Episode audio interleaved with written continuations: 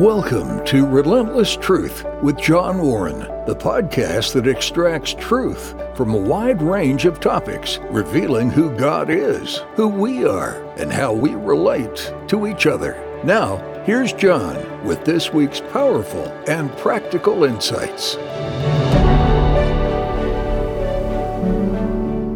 Welcome to Relentless Truth. I'm John Warren. It's good to be with you again. Please like, share, review and subscribe to Relentless Truth. You can find us wherever you get your podcasts.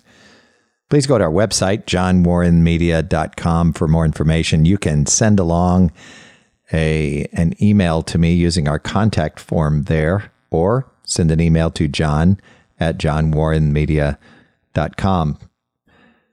So it is good to be with you again. We have made our way through several of the attributes of God and in some upcoming episodes, I'm going to talk some more about additional attributes of God. Uh, answering the question, who is God, is very important. And I, will I'll do a few others kind of scattered here and there over the next uh, few weeks. Next week, I'm going to be uh, talking about world events and government and that kind of thing. So today, I, I want to just sort of summarize our uh, discussion of God's attributes. And I, I want to be uh, circumspect about how I, I talk about this. I, I, I, might say a couple of things that are that are a little jolting to you. I might have already done that uh, last week, even in uh, talking about the uh, power of God. But uh, today, I, I want to focus on really two sections of scripture uh, Romans 5 and Ephesians 2. And the notion that, that I, I want to uh, discuss, I want to get across today, is really a beautiful one. And it's the tension in the Christian life. You probably feel it often. And it, t- today, specifically, I want to talk about this sort of tension the tension between sin and suffering and God's wrath and evil in the world and God's other attributes. And when I say tension, I'm not implying that God experiences tension. I'm I'm I'm suggesting that there are some things in scripture that go together that are referenced together that we struggle thinking of together. And and the one that just jumps off the page at me is is this notion of suffering. I mentioned it just a minute ago. This this the purpose of suffering in our lives. We we we get it wrong. We we not that anyone can, you know, say, well, I just welcome some more suffering. But I but I think Paul might have been there at that place and because he says in Romans 5, we're going to read it in a second, he rejoices. We rejoice in our suffering. And I, I you know, I, I'm not as spiritual as Paul. I'm not as spiritually mature as Paul. My walk as a Christ follower is not where his was when he wrote Romans and wrote that sentence. But I want to be and I understand the the notion. Do you remember I I mentioned uh, uh, I think it was a few weeks ago that the uh, Steve Lawson said that he he described buying uh, it was on the the the episode on on God's love as an attribute and Lawson said and I thought this was really good and you got to have that Texas accent to pull this off the way he did but he's talking about buying his wife his the their diamond, her diamond. I guess it was her engagement ring, and he he wanted a one carat diamond. It could have just been a gift. I'm I'm not quite sure, but I think it was in his the engagement ring when they got married, and he went to one of those fancier jewelers. He says on in a in a high rise in Dallas, and and on one of the upper floors, and and the the person there showed him a diamond and he said, you know, it met all his specifications. I'm not sure what exactly he was looking for, but it met those specifications. But then he said, but it didn't wow me. And I thought that was really funny. Uh, he, he said it didn't wow me. And, and then the guy pulls out this velvet, this black velvet tray and he puts the diamond on the tray. And, and he said, uh, he looked up in the ceiling and there were like a hundred lights up there and it was as if that diamond captured all of those lights and and it and he looked at the diamond again and it was just on fire and it was beautiful and i kind of can relate to that you know i'm not i'm not really a a diamond expert and my my expertise was gained both when my wife and I got married and then I got her a larger ring a few years later from a client of one of our banks. And it, you know it was it was it was quite a thing to learn about the cuts and the purity and the you've probably been through this and and and the clarity and all those things and and the lack of color. And and so I can just imagine what he's talking about there. And he, and and his point was he was he was talking about the attributes of God and he talked about God's wrath that day and and he, he was talking about the fact that it it illuminates all of God's other attributes and and I want to be careful with this notion, but I think in addition to the wrath of God, even our sin and our suffering, and I realize these are different things, but the wrath of God, our sin, and our suffering serve to reveal the beauty of God's attributes. Now, it, you know, do do we sin more so that grace will abound more? Uh, per Paul, no, no, we don't. Uh, that's not what I'm saying. But but there's there's beauty when when you see the the evil, let's say it that way, the darkness in this world. It is just a beautiful respite for me to read God's word. Isn't it wonderful? Isn't his power and his attribute, let's just say his essence, all of these things that we talked about that come together in his divine simplicity, his character, his nature, who God is. Isn't that just beautiful and comforting?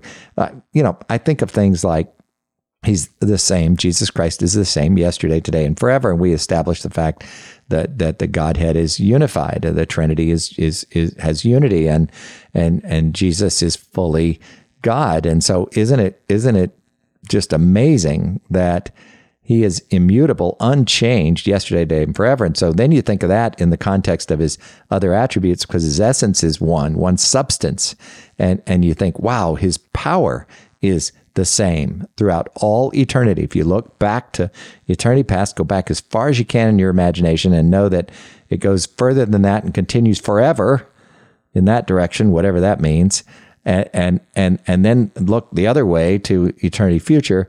And you know that that his immutability is being unchanged, his character, his essence, his nature continues the same, exactly the same. His his power, all, his being all powerful, is not just being a little more powerful than Satan or a little more powerful than the the next most powerful thing. It's it's he has all power, and he has it through that entire eternal timeline. And his wrath is unchanged, and his and his grace is unchanged. His mercy, his omnipotence, uh, which is his power, his omniscience, his omnibenevolence, his being all loving, all of those things, his supremacy, his uh, just on and on and on it goes.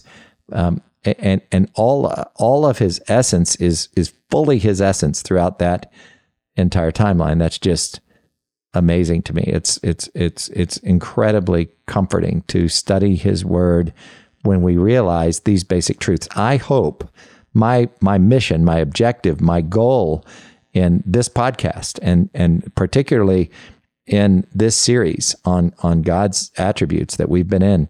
And even today as we we kind of wrap this up with a with a summation and again we'll have some other episodes coming up that talk about some more of God's attributes but but as we we sort of uh, uh, do a synthesis of all of this today my, my goal is to prompt the skeptic to study God's word. And the and the non-skeptic the person who if you're listening and you already understand this and I know who many of you are and I know you do understand this is just to remind us of the beauty of who God is. That is a study that enables us to love it enables us to be gracious it enables us to be merciful it is because he first loved us he had all of his fullness of all of these attributes first. So we've talked about some really amazing topics. We've talked about this the grace and and and mercy, uh, God's God's goodwill toward the the miserable and afflicted, one writer said. I, I love that definition. Mercy, God's mercy is it's the word eleos, E L E O S is the English translation of the Greek word, and it's his kindness or goodwill toward the miserable and afflicted, the outward manifestation of pity. I just love that. This suffering, this this that we do, the the uh, there are several kinds of suffering. I realize that there's suffering for the sake of the gospel. There's suffering because of our sin. There's suffering, the wrath of God. But the juxtaposition of his other attributes against all of that, his promises, his beautiful promises to us, uh, just uh, astounds me. And I hope it does you. I just, I hope in this episode we can capture just a little bit of that.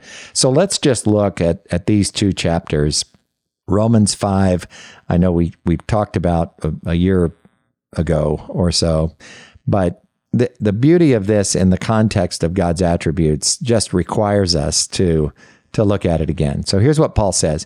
And Paul does this three different places. This look back, at least three in Romans, three significant chapter beginnings.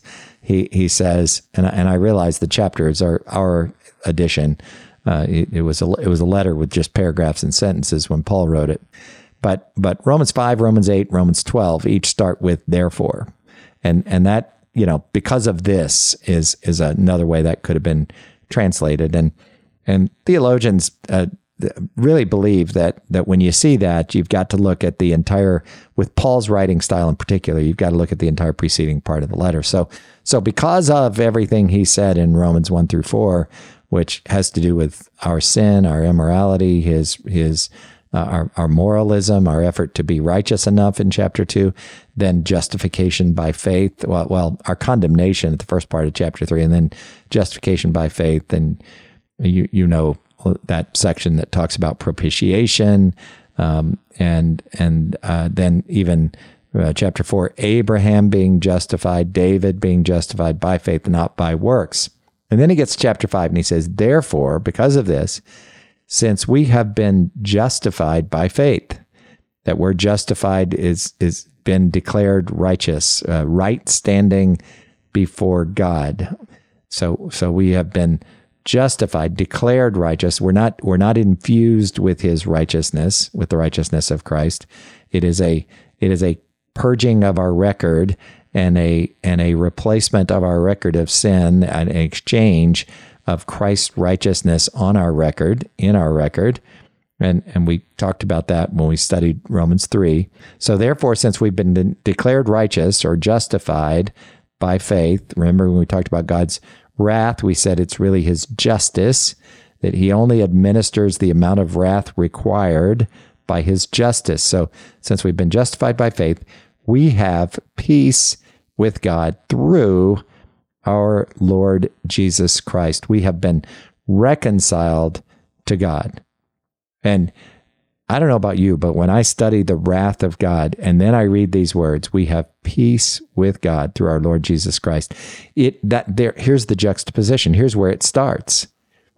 This God who is pure, who who must administer justice, who is righteous, and, and who requires death for sin, for one sin, has reconciled us and, and, and made peace with us through our Lord Jesus Christ.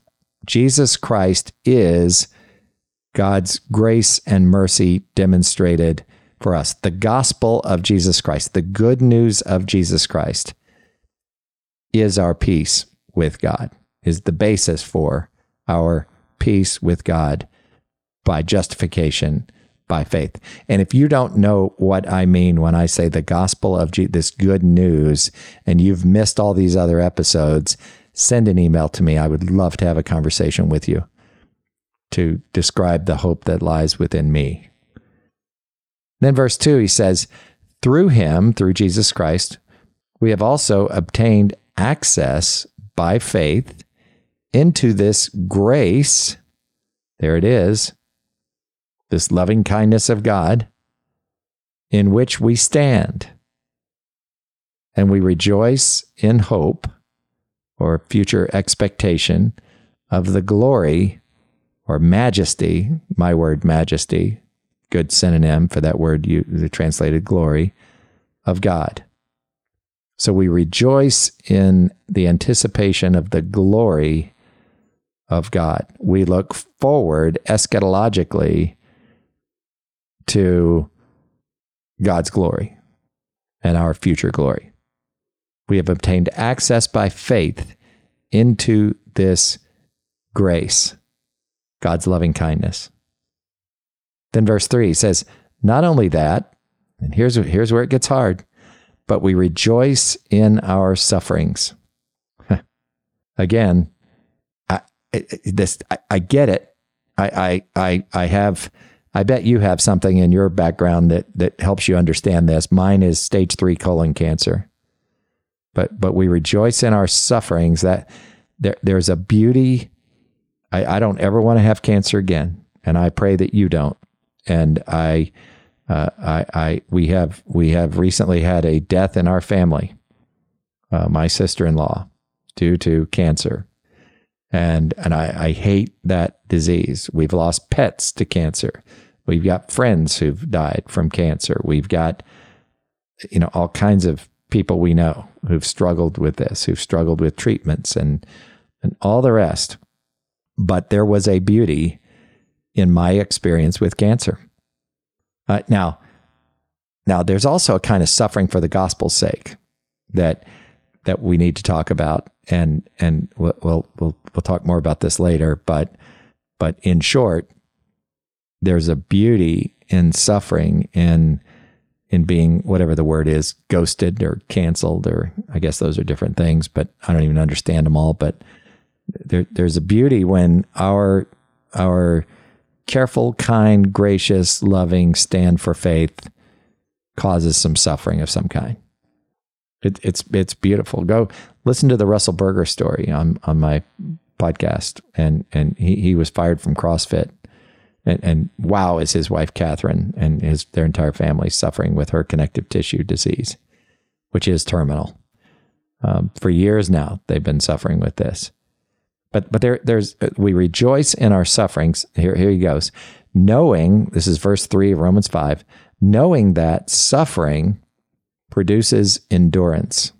This this idea is steadfastness, and endurance produces character. Because eh, no, and character rather produces hope. This this glorious expectation.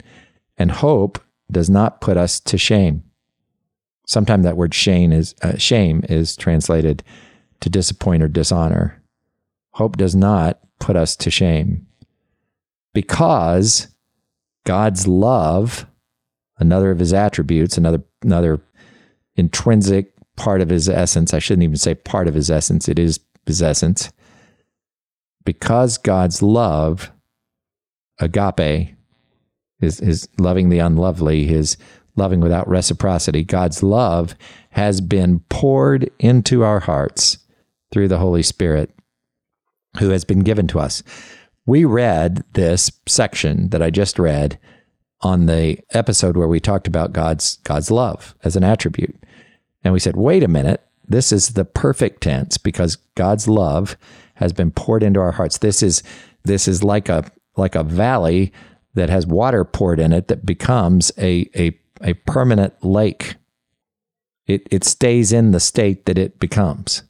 So God's love, at one time event, his love is poured into our hearts through the Holy Spirit and, and fills us and enables us to love. We remember the verse we read, we love because he first loved us. So th- that's the idea. God's love has been poured into our hearts through the Holy Spirit who has been given to us. So so here we have several of God's attributes and, and again, it's just unhelpful to talk about it like that because it's really his essence that we're talking about. Uh, coming together in this chapter that talks about suffering, but we rejoice in our suffering. So I'm not making up the juxtaposition, the the illumination of God's beautiful character by our suffering or by his wrath or by our sin. Paul talks about it right here, the suffering at least. We rejoice in our sufferings, knowing that suffering produces endurance, and endurance produces character, and character produces hope, and hope does not put us to shame. Paul talks elsewhere about this making us, suffering making us steadfast, firmly planted. There is a beauty in suffering. My family, extended family, is going through some things right now. Like I said, has gone through some over the summer and, and, and got some more things going on, health issues and the like. But here's what Paul says because, so, so this is clear, because God's love has been poured into our hearts through the Holy Spirit who's been given to us. The adequacy of God's love, the eternality, the infinity, the, the, the, uh, really, there's no better word than adequacy. The the the completeness, the the entirety of God's love has been poured into our hearts through the Holy Spirit, who has been given to us. That that that is the because, that is the why we can rejoice in our sufferings. He is sweet, he is kind, he is loving and caring for us during our sufferings. I can name because I get to teach about 100 young people, a little over that this year in my classes every 11th to 12th graders every every uh, year, every school year, every week. I get to be with these brilliant young people uh, because I because I get to do that, I, I get to know their families and I can tell you stories of suffering. I can tell you about parents who've died. I can tell you about parents who've had sustained illnesses. I can tell you about financial struggles. I can tell you about divorces. I can tell you about young people who've rebelled. I can tell you about struggles with immorality. I can tell you about all manner of, of suffering. And I can also tell you that in those who turn to Him, that God's love is sufficient, is entirely sufficient. Well, let's move on to verse 6 because I think the, the point of this chapter is just beautiful. For while we were still weak at the right time, Christ died for the ungodly. Now, here's where Paul really explains what God's love is like for us. So that this juxtaposition, you know, the the suffering, sin, wrath of God, and, and the juxtaposition of that, those things to to his other attributes is really clear right here. At the right time, Christ died for the ungodly. And then verse 7 says, For one will scarcely die for a righteous person, though perhaps for a good person one would dare to even die. But God, and, and verse 8 starts, but God. When, when, when Paul says, but God, he does this in, in chapter 3, he does this other places, pay attention because he's going to do one of these beautiful transitions. But God shows his love for us, his agape for us, in that while we were still sinners, Christ died for us. Now, the, the ultimate form of love is God's love. The ultimate form of, of human love is to, to love the unlovely. We, we, we don't do that, do we? You were attracted to your spouse, and I was attracted to my spouse because of her amazing qualities. I, I was not, I did not love her because she's unlovely or while she is unlovely. No, you're, you're, as you're dating, and, and even if you like had a high school sweetheart or even earlier than that, you, you actually, you actually did a comparison. I, I hope you did. If you're a Christian, you did a, is this the right person God has for me? Is this, but, but but in any case, even if you were immature about it, you you you you at least compared attributes and said, "Wow, I, I the, she she or he has things that I I I can love," and then and then you made a commitment to love. But God shows His love for us, Paul says, in that while we were still sinners, and and we can't imagine. So it's kind of cute to to say what I just did about the the, the, the they have attributes and it's easier to love. And in the case of my wife, it, very easy to love because she has amazing attributes. Well, that and and just uh, she's smart and her personality and caring and loving and the depth of her thinking, all, all of it. Um, and she's beautiful and all, all those things. But but uh, the, the the interesting thing here is I'm not righteous. I'm I'm not pure. I'm not morally pure like like God is. So for, for God to show his love for us in that while we were still sinners, th- this would be, and I, and I, I don't want to oversimplify this, but this is the closest we can get to imagining this is when we're at our best. God, God's loving us is like when we're at our best and someone else is at their worst and are violating our rules. Now we aren't sinless and we didn't make the law and we're not we don't have God's character. But but but let's just say you've got some house rules at your house and and and uh, and someone comes in and and they're breaking all your rules. They're making a mess, they're rude, they're obnoxious, they're cursing in front of children, they're they're uh, they're, they're just they're just vulgar. That, that that that still doesn't paint this picture. But but what you'd have to do in that situation is love them care for their needs without regard for your own. In the maximum way for it to be agape that that is similar that is directionally similar at least to what God does for us. But he is sinless. So the affront the the the impact of our sin to God is is much much greater than this imaginary person violating your house rules because your house rules might be arbitrary or well, the, you you didn't define morality and love and all these other things like God did. So you can just imagine, but God shows his love for us and that while we were still sinners, Christ died for us. In other words, we can't clean ourselves up. We didn't clean ourselves up. We are still sinners and Christ died for us. We we can't meet God's righteous standard. There's so much truth in this passage.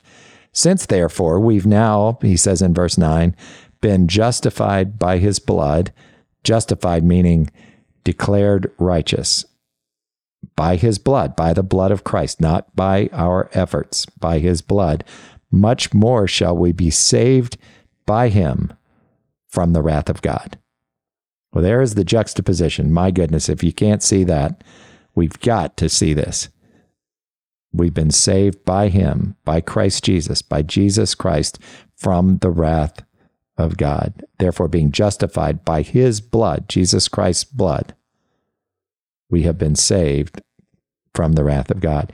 This is not an appeasement like we think of the word appeasement. This is this is a, a, a legal satisfaction of his wrath that we access by faith. We have been saved by him from the wrath of God. A study of the wrath of God makes us tremble. God is just. There were times where I could manipulate my parents as a kid. I bet you did that too. And you know, you get off without getting punished too much. It was it was rare, but I pulled it off sometimes. There there were times where they didn't discover my sin. Didn't discover my wrongdoing. I got away with it. I told them about some of those things as an adult. I bet you've done that too. But but I think we all have. But but they don't have omniscience. They don't know everything. They, they I mean the analogy breaks down, doesn't it? But God does. This God is completely just, completely, fully, beautifully righteous, eternally and infinitely these things and we are justified by the blood of Christ. There's, there's not going to be an appellate court that reverses that decision. Think about that. Saved by Him from the wrath of God. We're saved by God from God, from His wrath. Huh. Isn't that amazing? I mean, this is this is cause for celebration. Then verse 10 says, For if while we were enemies, we were reconciled to God by the death of his son. So that's exactly what happened. We received rec- reconciliation through Christ, not through you sucking it up and trying to be better, not through me trying to achieve more, but by the death of his son, the horrible death on a cross of his son. Much more, much more. Now that we are reconciled, we have peace with God, we've been reconciled, shall we be saved by his life. He is not in the grave, he, he arose. More than that, we also rejoice in God through our Lord Jesus Christ, through whom we have now received reconciliation. It's time to go celebrate. We rejoice in this, in God, through our Lord Jesus Christ, through whom we have received reconciliation. There's something curious in these next few verses. There, there are 10 references to sin or some form of that word and death. Therefore, just as sin came into the world through one man and death through sin, and so death spread to all men because all sinned. For sin, indeed, was in the world before the law was given, but sin is not counted where there is no law. Yet death reigned from Adam to Moses, even over those whose sinning was not like the transgression, there's another form of the word, of Adam, who was a type of the one who, who was to come. Then in verse 15, but the free gift is not like the trespass, for if many died through one man's trespass, much more have the grace of God and the free gift by that grace. Look at this juxtaposition. Paul's doing this for us. But the free gift is not like the trespass. There's our sin and grace contrasted beautifully. For if many died through one man's trespass, Adam, much more have the grace of God and the free gift by the grace of that one man, Jesus Christ, abounded for many. That's abounded a lot. that, that word. It's, its sufficiency is clear. It abounded. There's more than was necessary. And the free gift is not like the result of that one man's sin. For the judgment so God is still righteous. He's, he's still exercising judicial justice here. For the judgment following one trespass brought condemnation. So we were sentenced to death, we were condemned, but the free gift following many trespasses brought justification. That should bring us to tears.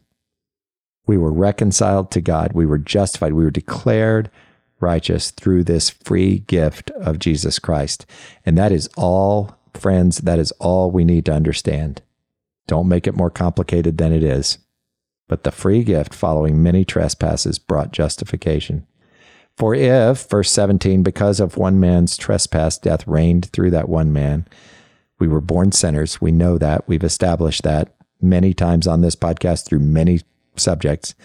Much more will those who receive the abundance of grace, there it is again, that word grace, and the free gift of righteousness, right standing before God, reign in life through that one through the one man, Jesus Christ.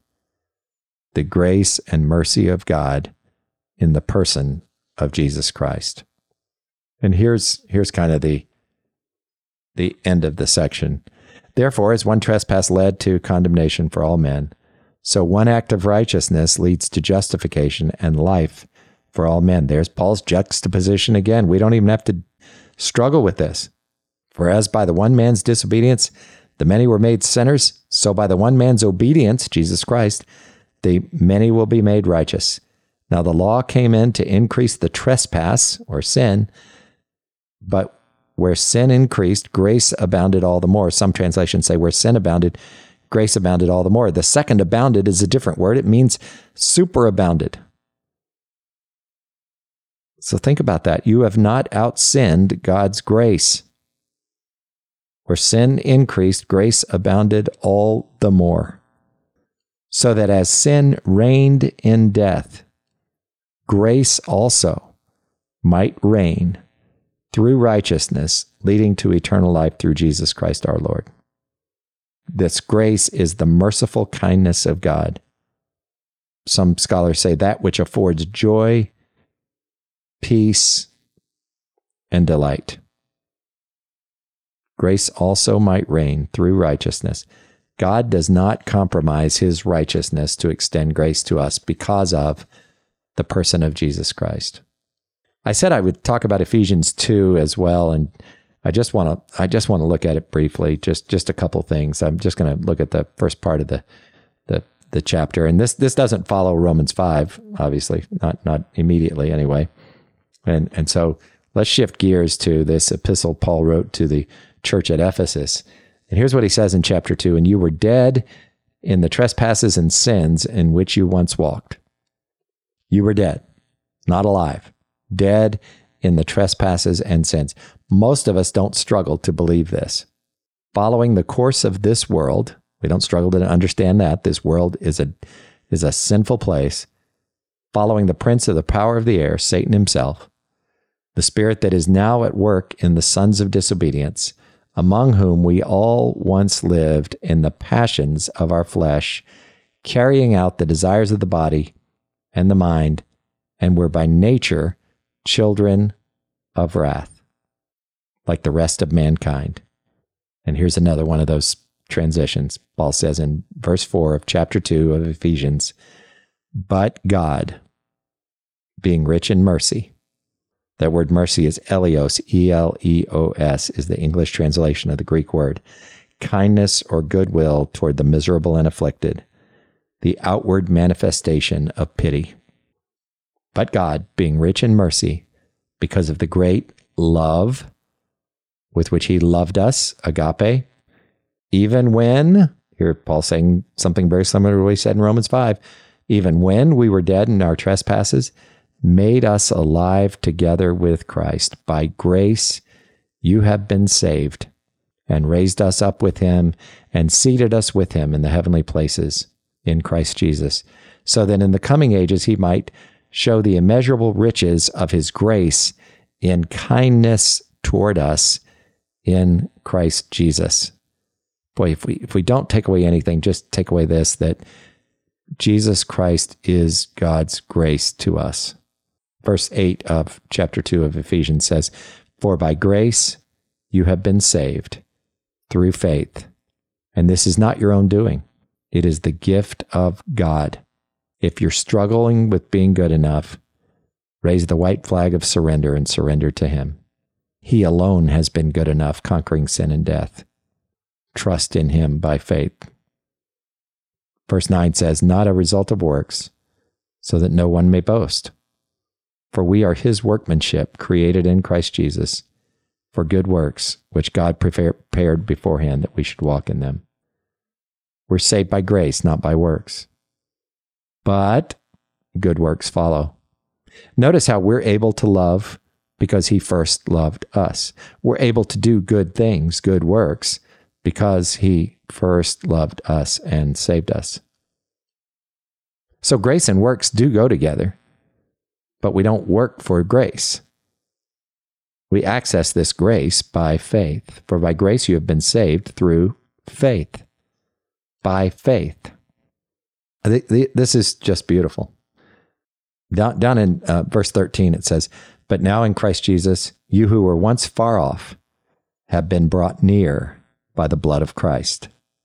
For he himself is our peace, who has made us both one and has broken down in his flesh the dividing wall of hostility by abolishing the law of commandments expressed in ordinances, that he might create in himself one new man in place of the two, so making peace, and might reconcile us both to God in one body through the cross, thereby killing the hostility. And he came and preached peace to you who were far off, and peace to those who were near. For through him we both have access in one spirit to the Father.